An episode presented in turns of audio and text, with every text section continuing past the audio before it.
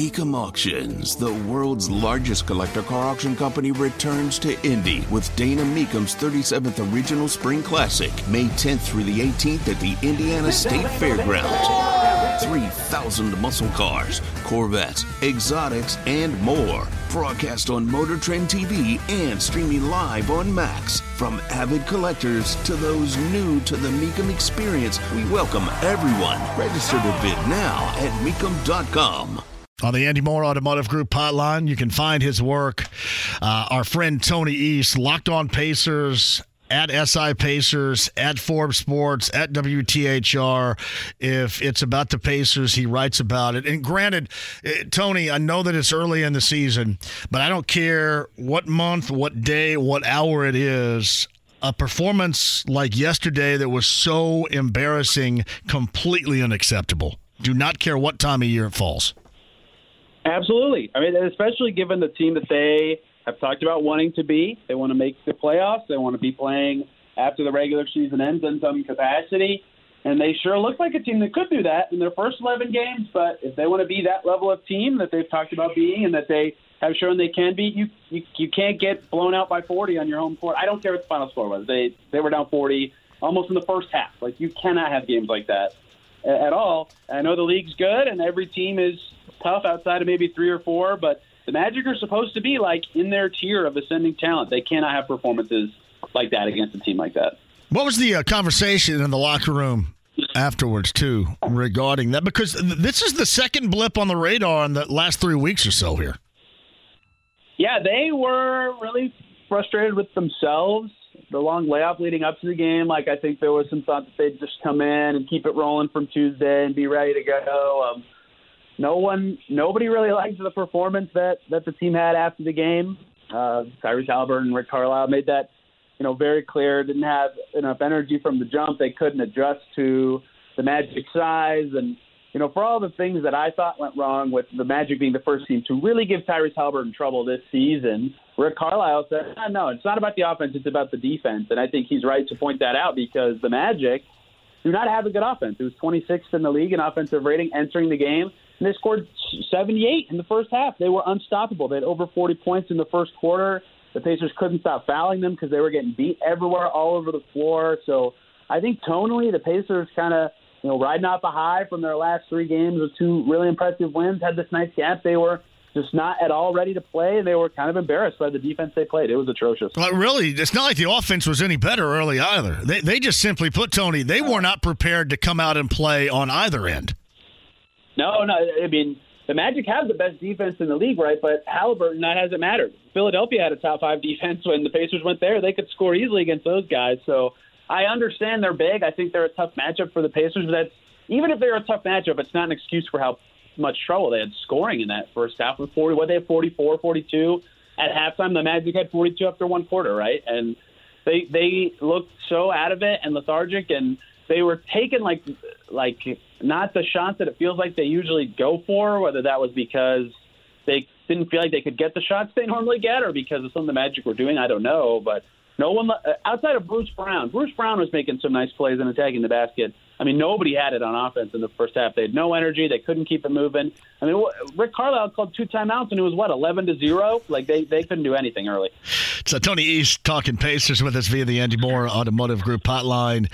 And Rick Carlisle did mention at the outset it wasn't about the offense, it was about the defense. And what, and I've said this to you before, what concerns me about this group is exactly how much better they can get defensively. Now, granted, to look better than that wouldn't seem like it would take very much because they were embarrassed and outclassed from the jump.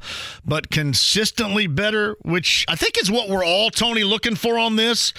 I don't know where it might be within this team. Like I can't tell you if I look at the roster and go, "Oh yeah, this guy's going to be," and I mean Haliburton down. This guy's going to be a better defensive player. I don't know where they're going to find it with this group.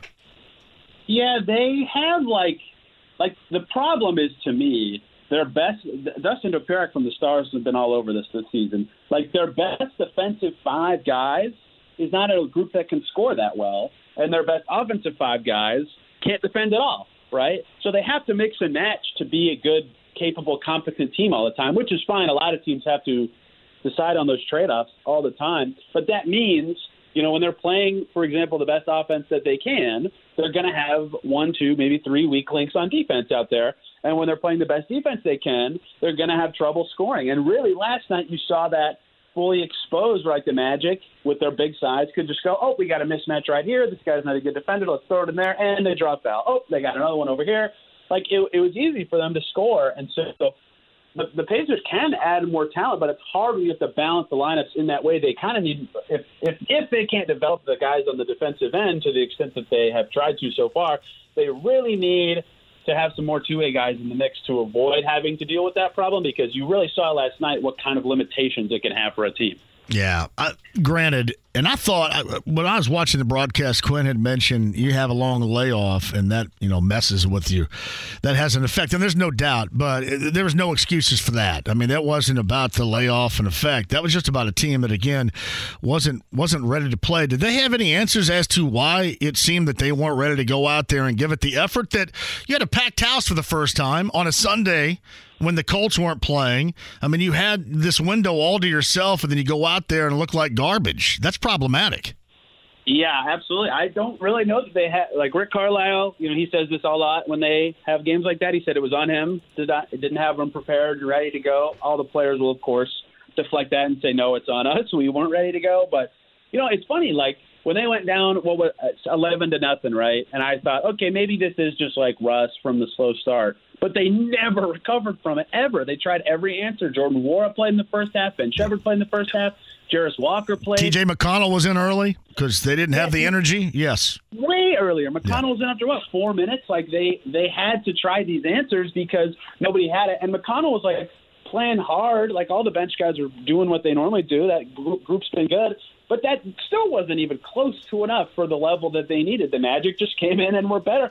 So they didn't really have like a, a mental reason or like a like you know the long layoff reason, and you can't even use the layoff as an excuse when you're down 40 at on your home floor, almost at halftime, right? Like you just flat out didn't have it, and whatever reason they want to give, it it shouldn't happen. It's embarrassing. I think they know that they were not happy uh, with how they played, and a little bit with the you know, officiating of the game, which will happen when you're frustrated about other things. You'll get frustrated about the officiating too. But I mean, that, that's not a performance a team like this can have, especially given what they've said they want to be.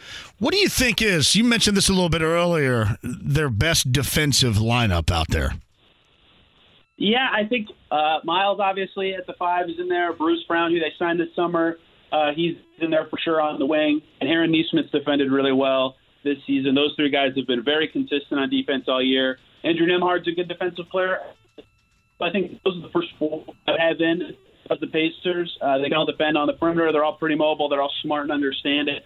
It's hard to know who the last guy should be, right? If you put Nesmith at the four, you could think about a number of guys being there. Maybe Ben Mathurin, maybe Jarace Walker, although he hasn't defended well in his opportunities either.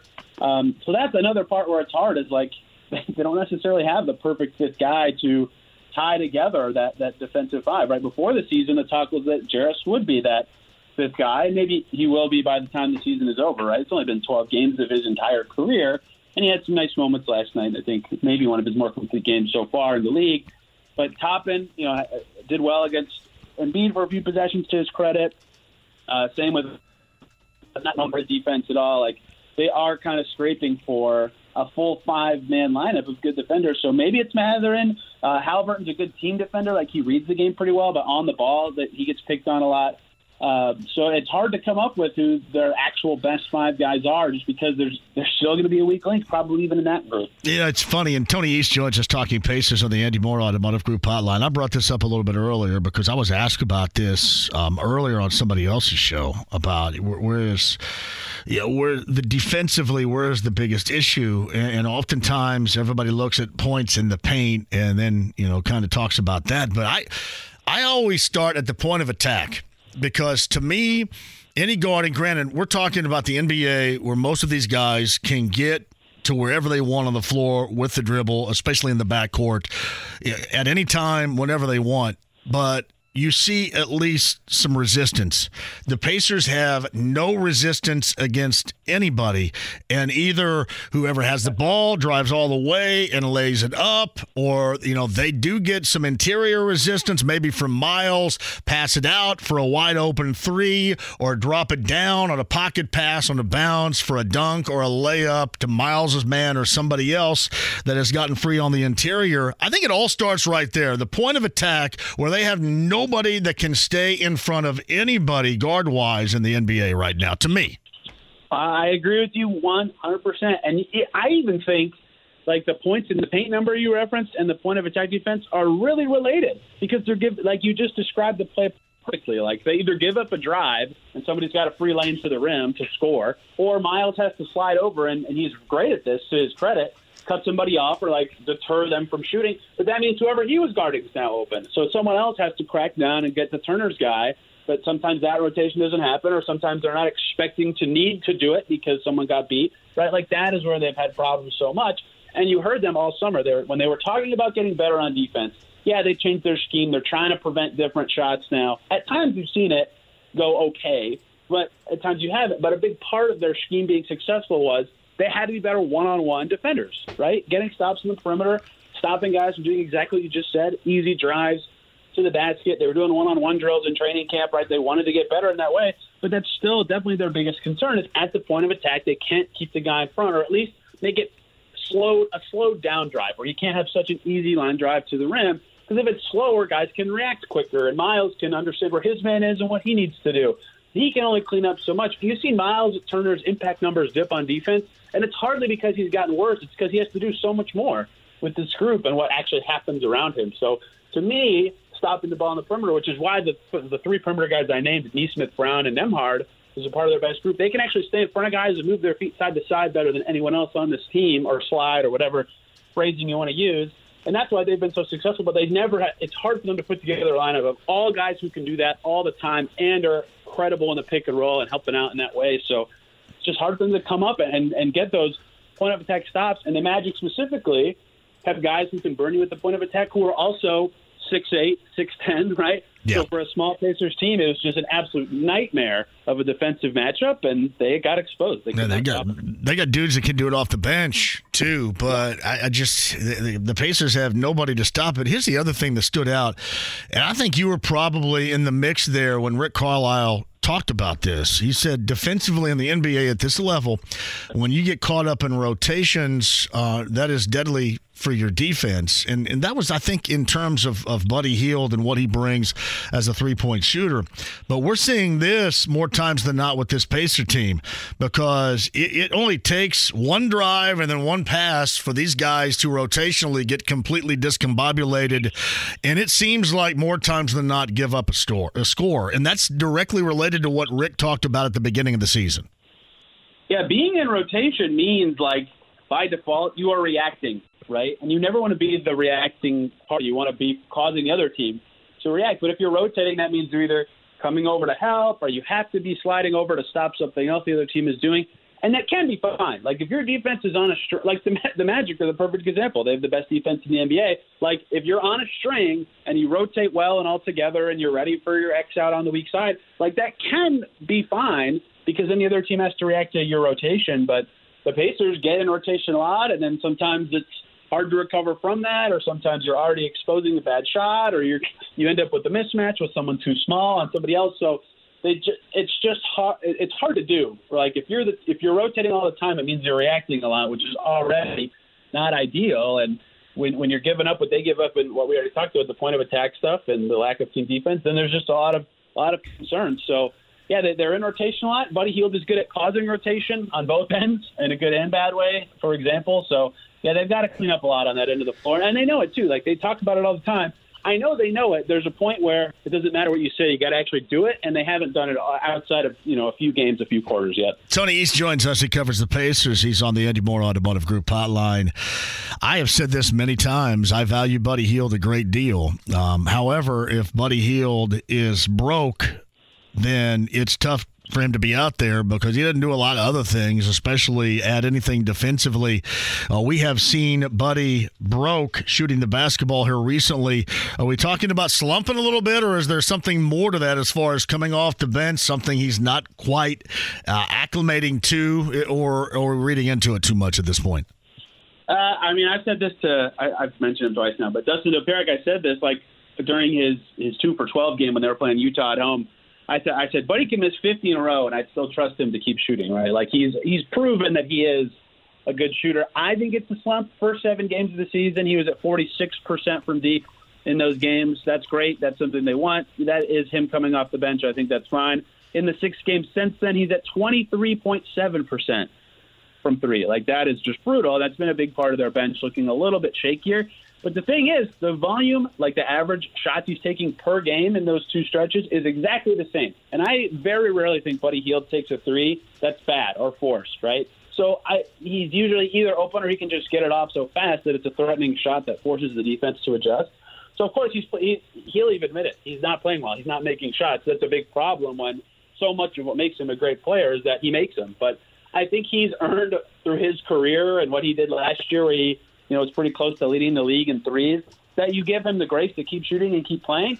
But you're right that for a player like that who you give up a lot defensively when you have him out there, if he's not making them, that's a big problem, especially for this bench group that really needs him to score. It's uh, Tony East who joins us. Um, the ramifications of tomorrow night for the Pacers in Atlanta at seven thirty big. Uh, uh, first, JMV, are you an in-season tournament fan? Um, I, I was going to get. I was to give it some time. Here's what I'm a fan of. I'm a fan of some team around here like consistently winning, so I don't have to rip on their ass all the time, right? And I don't have to talk negative. And the Pacers were doing that until yesterday when they really dropped the ball on it for me. Yes. So anything that they can be a value in in terms of winning, I'm for. So yes, I think so far I'm for the NBA's in-season tournament, but it remains to be seen. Go ahead. Yeah, we'll see when the, the actual knockout bracket starts, what it looks like, and how serious teams will take it. Um, but yeah, that's what's a big. Two things at stake tomorrow. One for the Pacers, outside of their outside of their record and the in-season tournament, is like pride and embarrassment after a game like that. Like you want to see how they respond, right? Serious practice today. They had to talk about it. They had to work through it. You don't have a lot of time to like sit on a game like that and dive into the film. You've got to look ahead at Atlanta to do your thing. I think it's probably good for them in general, but at the same time, it can't it can't have been fun. So how they respond will be telling, and they're going against an Atlanta team that had three days off, right? So they're going to have to be at their absolute best, and I think we'll learn a lot about the Pacers because when they got blown out in Boston, Haliburton didn't play, a lot of stuff went wrong. Like they kind of shrugged that one off. Boston like set their made the most they made in like 30 years or something right? Last night, the Magic just kicked their butt. There wasn't any historical anomalies going on in the game. So we'll learn a lot about their response to getting embarrassed. And then in tournament wise, it's a it's a big one. If they win the game, it's simple. They win the group, right? They're off to the knockout stage, guaranteed. Doesn't matter what happens on Friday when they hit the Pistons, which is cool. I think that it being that simple is good for fans because there are some complicated parts of the in-season tournament. But winning you're in is as easy as it gets. Uh, it's not the case on Friday that if they win, they're in. Just the head-to-head of this game is is kind of important to the whole structure. But Rick Carlisle even said it right. He talked to the team about it. They know what's at stake tomorrow. So a big game for them mentally, a big game for them actually in the in-season tournament, the NBA Cup, whatever you want to call it, and. They, they get a fancy blue court in Atlanta. We'll see uh, what it leads to from the Pacers on the floor. Well, I will say this: um, watching that Philly game last Tuesday night was like watching a game in hell. I I don't the red courts are the worst ones to me. I think they're it's so it's you can lose the ball sometimes on those. Yeah, it was uh, singeing my retinas too. That was problematic. and I'm not I'm not like some old fart to go, oh, that's a different kind of court. They didn't have this kind of court in 1976. I, am not saying that, but the red ones, it, it is like watching a game in hell. I would imagine. Yeah, the, like I can I don't like too many of them. I can tolerate the blue ones. I can tolerate the purple ones. I it's hard to watch games on the Redwoods. Like it's actually problematically challenging to see the ball sometimes. So uh, if, they, if they could go without the red next year, I'd be I'd be more okay with them. Although people keep slipping, man. Like yeah. Jaylen Brown hurt his groin. The Pacers were complaining about it. Like they, they got to get them to be solid courts where the graphics are like safe to run on. I mean, you saw the video of LeBron stomping all over the Lakers floor just to make sure that everywhere he plants his foot, he's not going to get hurt it, that's the only concern with them in terms of actual basketball products so far, and that's what makes them a little scary. But uh, the Atlanta one, I don't think I've heard any concerns about so far. Yeah, and those painted on pieces too. When a, a bead of sweat drips off a player, which happens all the time, you step on that, and it's like you step on like the ice rink out outdoors yeah, now yeah. here at Gainbridge Fieldhouse. So yeah, it's like that you saw in the first quarter where guys were like had just started sweating, like Andrew Nembhard's first cut of the game. He yep. catches an inbound pass, turns, and he, boop, he's on the ground with no defensive presence because he slipped on a graphic, right? So it hasn't happened everywhere. Benefit of the doubt is given. It's something new, but Jaylen Brown got a little hurt from it. Like that is actually a problem the NBA has to address. Yeah, no, they, like yeah. yeah, I would agree. But like Buddy Hield also busted his busted his rear end on it too. He, he flew out of bounds. He yeah. was really flying on his. Yeah. But he, he never gets hurt, so I, I was not actually concerned. But you could tell he got up and was like, "Dang, you know what happened there?" So, yeah, that's certainly I think a concern for the league because so far to me, the in-season tournament hasn't taken anything away from anything, which is good. But it has. This could be the thing that makes it not good if someone gets seriously injured on these new courts. Hey, final thing, Andrew Nembhard is he going to be active tomorrow, wearing jeans on the sideline again? Little progress today, Rick said, but uh, TBD. I think we'll get an injury report. They probably land pretty soon at Atlanta. So I'd imagine we get an injury report 4:30, 5:30 ish. In terms of that, um, they're playing Trae Young, JMV, so they could definitely yeah. use him for a game like that. And the, the guard defense. I mean, Jalen Suggs ripped him apart, right? He had 18 points and had no resistance. We just talked about point of attack defense. So TBD is the answer. Lower back soreness can suck. Bradley Beal's played in two games all season for the Suns because of it.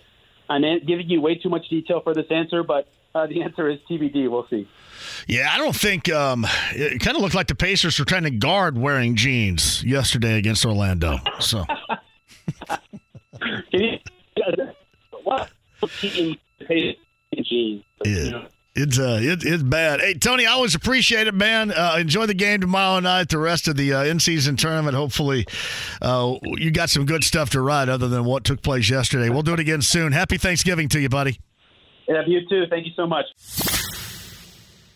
On the Andy Moore Automotive Group hotline, friend of the show from ESPN, ESPN.com. Stephen Holder joins us. Um, I feel compelled to start right here because Real Sports on HBO tomorrow night is going to have a segment going in depth regarding Jim Irsay, the Colts owner, Andrea Kremer is going to do it. 10 o'clock on HBO tomorrow night, I believe, on their streaming services. It also begins tomorrow, which um, the tweet says after years of addiction nearly destroyed him. The first in depth interview with Jim Irsay detailing his painful journey. Again, that's with Andrea Kremer, HBO's Real Sports premiering coming up tomorrow. Uh, did you know that was coming? I, I did not. No, I did not. It's um, but you know he has been increasingly, I think, public about his struggles. Not this public, yeah. but but he's definitely been you know more public since he's done the uh, kick the stigma campaign, and I, I think all of that really the genesis of it is his own experiences, right? So I mean, you know, whereas years ago, and you you know this, so years ago it, it was kind of an open secret that he had addictions and that he had these issues and these demons, but but it was not acknowledged, you know. And I think that's what's changed in recent years, which is really coinciding with with Irsay kind of getting past those demons. You know, now there's an acknowledgement, and he's talked about it and and has been open about it. Again, not to this extent, maybe, but um, but I think that's a good thing. You know, it is a good thing, and I think the the openness about it is is one of the hardest things uh, about addiction. You know, just everybody has has encountered this in their their family life or whoever. You know, people close to you. We all know what that's like. You know, getting the the acknowledgments sometimes the hardest part. You know, so I like that that he has done that uh, increasingly in in recent years, and I'm interested to see what this entails, including that detail in the tweet that he that he did have an overdose that almost killed him. Yeah, and that that had been something that you know. Obviously, you, you hear a, a, lot of rumors, and I saw you tweet yeah. about this a little bit earlier. That you, you don't go with because there's nothing that that comes your way concretely that you can write about, that you can mention. But uh, you know, this is something that I think some people had, had talked about prior to rumor wise, that evidently he uh, talks about and admits in this episode coming up tomorrow night. Yeah, the the rumor was out there, and yeah. Um, you know, I actually remember approaching people about it, and no one really tried to talk me out of it. They just, you know, just wouldn't confirm it. You know what I mean? So, you know, you kind of always in the back of your head had a feeling, well, that probably happened, you know, and uh, yeah, it, it, I'm glad that it, it it ended positively. Certainly, I mean, it was. I, I do know that had to be certainly very scary. You know, um, you know when when you come that close, you know, to to the end, and I, I do know, you know, that that was among many things that kind of really got the attention, or his attention, and, and probably those of the people around him too. You know, so it's all it, it's all moved to to a, a, definitely a very positive place. It's just uh, it was hard getting there. You know, it was just really hard getting there. Unfortunately. Now, how many years now have you covered the Colts?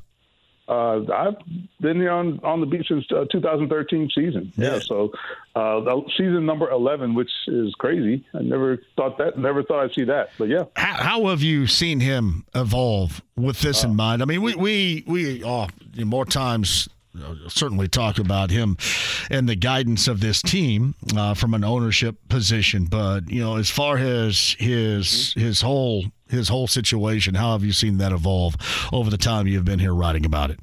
A great question because you know I remember the first time I I, I met Jim Irsay. Um, it was in a group setting. I think it might have been uh, I, I might have been here in uh, maybe like a little less than a year at that point and I think it might have been the first game that uh, that Peyton came back with the Broncos, if you remember, and they opened the roof that night and all that. So that that week, you know, he had been he had talked about the Star Wars and all that, if you recall. Uh, yep. Made some some headlines that week. The Star Wars numbers of the yeah. uh, the regime, uh, the whole era before, which yeah. He, yeah. he talked about them kind of disparagingly, which made some headlines, if you yeah. recall. So anyway, so that interview, I remember he came in, we talked in the indoor facility that day, and I just remember how frail he was, and just now, granted, right now he's going through some health issues. Right now, he's had some you know, I think you know had a hip done and you know all kinds of things. So you might see him now. He doesn't look maybe like he's in great shape, but physically in his in his face and just his, facial um, his facial features, you can see the difference then versus now. Just he looks so much healthier. I mean, look, I'm no doctor, and I don't, and I can't tell you, you know, what did that to him? I mean, I think we do know what did it, but I mean, I, I don't know what he was, what he might have been using at the time or what have you. I, I don't know. All I can tell you is, looked like someone who was not well.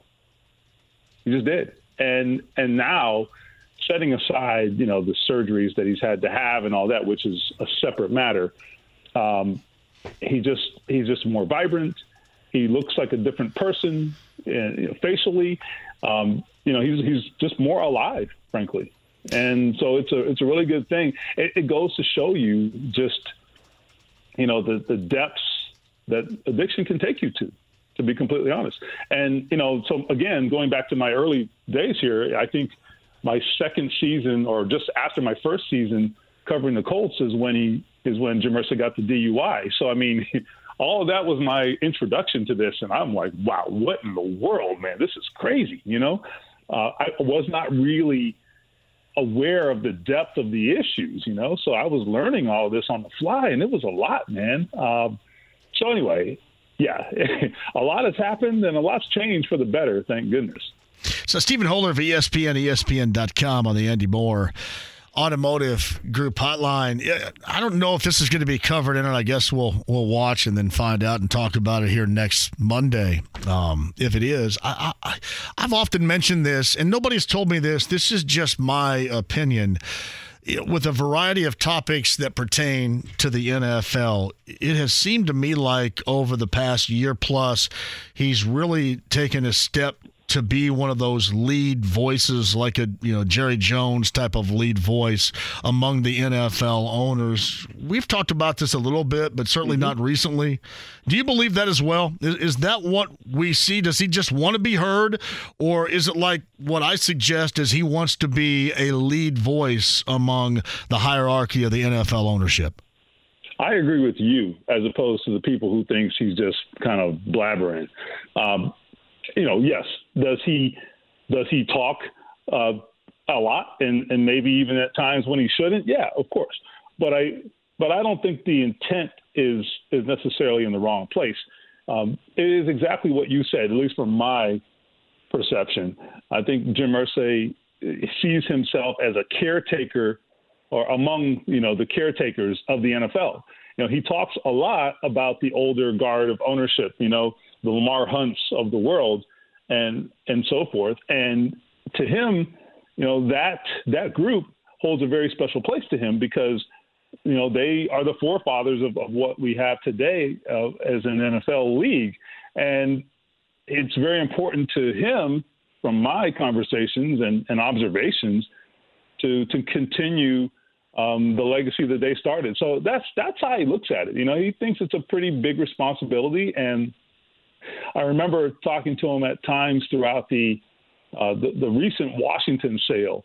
You know, just kind of getting some of those details to contribute to some of our ESPN stories. He's on the the finance committee, which basically vets buyers of, of new teams. That's a very big responsibility, and and he was like deep into that process. Like, I mean, knee deep. He could talk about the financials. He could talk about, you know, the um, all the all the different uh, debt limits and all this other stuff that that I'm not even qualified to talk about. he knew it backwards and forwards, and it's because he takes that role very seriously. And so that is, I think you're exactly right. It is about being a caretaker of the league and and continuing to keep the league in high esteem. Uh, and he thinks that's a big part of his job. It's uh, Stephen Holder who joins us. All right, coming off a bye week, and again that HBO Real Sports episode tomorrow night at ten o'clock. It premieres on HBO, and then you can catch it on the uh, streaming service uh, as well. Regarding uh, Jim Irsay and that conversation with Andrea Kremer, we've been talking about. So off a bye week now in preparation for the Tampa Bay Buccaneers at five and five. What in the world is going on with Jelani Woods here? so the latest is today. Shane Steichen said that uh, Jelani had a setback with his other hamstring. He's been bothered by this hamstring injury since training camp or since the preseason, as you probably know. And we haven't gotten any specific updates. I mean, clearly it's a very serious injury at this point. But anyhow, we were told he was getting closer in, in recent weeks, and now uh, Shane Steichen revealed that Jelani had a, a setback with the other hamstring. I'm not ex- I'm not sure how that happened, but it's something during his rehab. He said uh, he didn't get into details. Uh, look, you know, when you when you have an injury, sometimes you know on one half you, compensate on the other half. You know, so I don't know. Maybe there was just uh, an imbalance going on there, and I don't. He did not say. Well, let me rephrase that. He was asked. Shane Steichen was asked whether this means he'll miss the season, he said that he couldn't answer that just yet, as if he, he did not know that answer yet. Uh, I would argue that we got seven weeks to go and, and that he has already missed 10 weeks. so um, I wouldn't be particularly optimistic at this point. It, it's a bummer, too, because I thought that this could be a big year for Jelani Woods. You know, I thought him and, and guys like him, guys like Bernhard Raimann, you know, that second, third year player that that's a big window for you to to have uh, development, you know, in your career, and you know the the inability to to to have that that year two, at least to this point, you know, for Jelani Woods, I think is a huge setback because, you know, even though he didn't have big numbers last year, I thought the the potential was clear. You know, he's he's a potential game breaker on a team that doesn't have a lot of game breakers.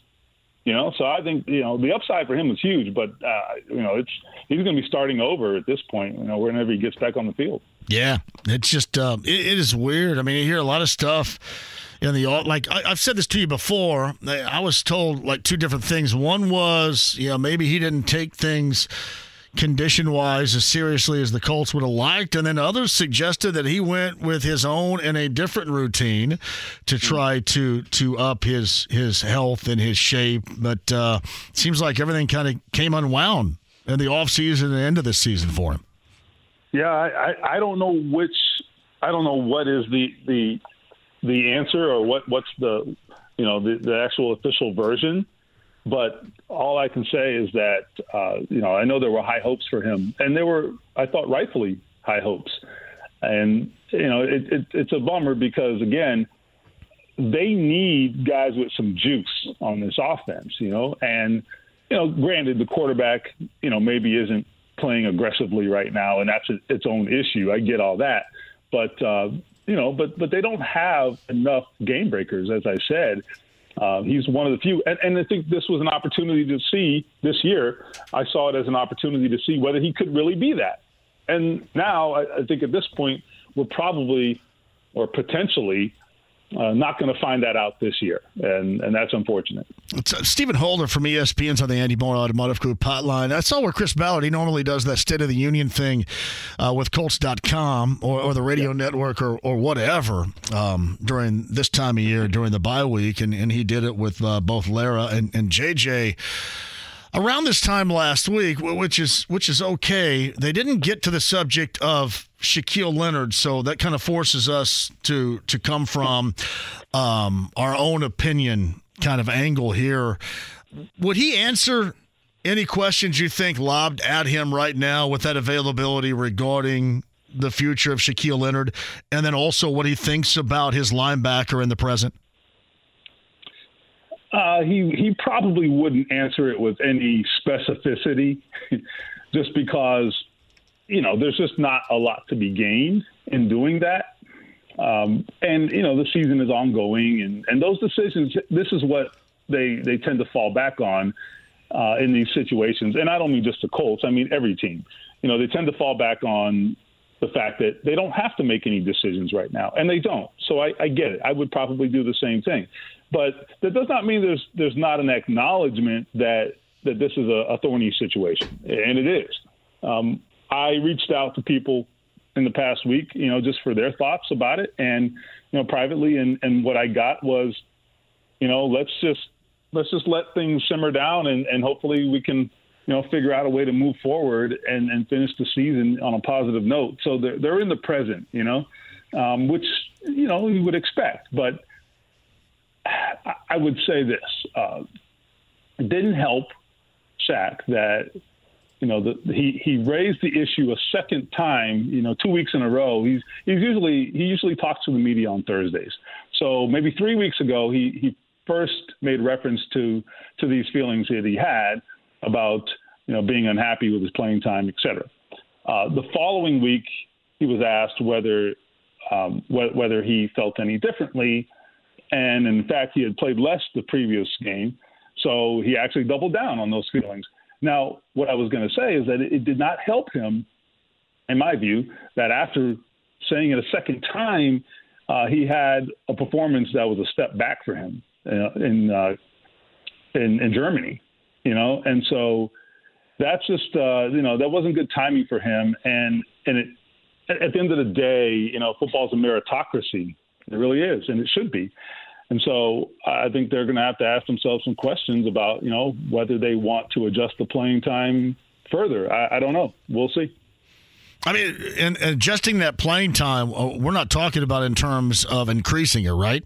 No, I mean the other way. Yeah, yeah in terms. Yeah, I mean the, the other way. They're, they're, so uh, sitting here right now, the only logical conclusion in following this team that you could come up with is we're watching the final days of Shaquille Leonard in a Colts uniform, aren't we? I mean, you, you, we can't ignore it that that it's it's a possibility. Now, again, seven games is a long time. A lot could change. We'll see. Um, but I but I will tell you, I, I, laid this out in a previous story that I wrote about this topic. Uh, the the Colts have a track record at linebacker of of finding very good replacements in house. You know, this is not about Shaq. This is just in general. They've done that. You know, and It's the reason Anthony Walker is no longer here. It's the reason Bobby Okereke is no longer here. You know, they they were able to make those personnel decisions. In those cases, those guys were free agents, and you know they went on to greener pastures. But there wasn't any momentum to bring them back because the Colts had had replacements in house. And so if you if you take that precedent and, and move forward with that precedent, um, you you know you have you have to kind of apply that here potentially. You know, there's it's really not that different and not that hard to envision uh, that that you know something along those lines could happen. So Stephen Holder, who is with us, five and five right now. What's your expectation? The one thing about it is, uh, there's I think there's way too much to jump over to me to reasonably consider, you know, them playing themselves into the the playoff picture. However it is worth noting that these games are winnable moving forward for them, and with the wackiness that the NFL season you know brings, Joe Burrow, Cincinnati, obviously on the schedule coming up here too, and a winnable schedule.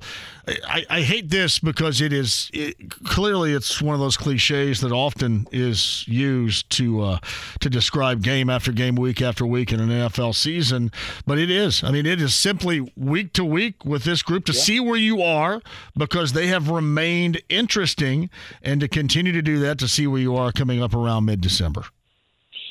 Look, this team is just impossible to pin down. Okay, so it is what it is. So, what do I mean by that? Like, go back I don't know, maybe go back a month, and they were scoring like nobody's business, right? Granted, there were turnovers and, and all that. That's true but you know they were and, and they were putting up all kinds of offensive numbers. Now the last two games before the bye, all of a sudden they can't score at all. so, and then the defense picked them up and and was able to carry them to two wins. Whereas this that same defense prior to that was was kind of struggling. You know, so this team it's almost like they don't really have an identity. And I'm not saying this in a negative way. I'm just saying it's almost a compliment, frankly. They despite being this weird collection of of of players that, that can't figure out who they are or what they are, they keep winning. And so I don't know, man. I don't know what to make of it. All I would tell you is that they actually face a handful of teams that look a lot like them. Teams where I look at them and say, I don't know what their identity is either. That's what the people are saying that cover those teams about the Colts. Yes. Yes. Yeah. Yes. So yes, can they win those games? Yeah, they'll probably be favored in actually a handful of these. You know, so we'll see, man. I mean, you know, but I, I don't know. We'll see how. You know, what are the Falcons? What, what are the what are the Falcons? When you look at the Falcons right now, just you know, just looking at the schedule, I'm just picking the team out of the hat. Look at the Atlanta Falcons. What about that team keeps you up at night, right? Yeah. I mean, yeah. you know, that's the problem. But you would say the same about the Colts. I understand that. All I'm saying is, if you play a clean game and you execute, you can win the game. It, I mean, there's no reason you can't win the game. And I feel the same about the Steelers. The Steelers are overachieving even more than the Colts this year. But again, they're a team right now that they they don't have a lot of firepower either, man. So I mean, it's just it's tough. The AFC is just a bland. just a bland baked potato right now. Like, man, nobody. You got a couple spicy teams, and then you got a bunch of bland baked potatoes. Anybody out there need a bye week more than Gardner Minshew needed a bye week? No, I don't. I don't think so, man. I, I really do think that there is a mental strain uh, to to kind of you know the season that he's been through in, in general. Frankly, there's there's a mental strain to that. He's in and out of the lineup initially, which you know has its own challenges. You know because Richardson was was in and out. So he was kind of bouncing around and, and pr- playing without practicing in some cases, all that, right? So uh, that was tough. And then, you know, toward the end of this stretch, well, actually, go back, you know, to the, the stretch where he had all the turnovers and, you know, he's getting blamed for the losses. And then these last couple games, you know, they played a style where it was like, all right, Gardner, just don't screw it up. And he didn't, to his credit. Now, he also didn't score a lot of points, but – um, it didn't take a lot, thankfully. So I don't know. I agree with you. I think that it's been a it's been a roller coaster for Gardner Minshew. It really has. And you know, I, I think to be fair to him, um, them being five and five, you know, some of it is in spite of him, but some of it's also because of him too. You know, so you know we should be fair to him. I, I think you know, and I I've been critical of his play too, but I mean, come on, like there there are games where if he doesn't make a throw late in the game, you know, they don't win. You know, so I, I think he gets credit for that. Do you think they can develop any sort of passing game that's even like borderline mm-hmm. consistent here in the final stretch of the season because to me that that's going to be the biggest difference between them being really interesting down the stretch or simply fading away down that stretch. Yeah, I mean, I, I think the answer is the, the, the question isn't can they. The, the, the question is, or the reality is that they have to. They absolutely have to. Um, they'll answer the question, will they or won't they? But if they don't, I don't think that this is going to end well uh, because you're, you're not going to win a lot of 10 to 6 games as they did in Germany. That, that's just not going to happen. Now, it's happening a little too much nowadays with some of these teams, but generally speaking, you're not going to win a lot of 10 to 6 games. You're just not. So, I mean, even Tampa Bay, for example, coming up, I, I don't know what their numbers are off the top of my head, but I mean, they have proven that they can score points at times this year, you know, so you're going to have to bring it. I mean, they're they're struggling a little bit, but I mean, look, you're going to have to bring it. I mean, somebody's going to have to go check Mike Evans. Somebody's going to have to go out there and and handle you know those receivers, right? So I mean, you're going to have to score if you're going to make this thing interesting, as you said. So it's not it's not like can they overcome the lack of offense? No, they have to have offense. I think if they're to if they're going to end this thing on a positive note.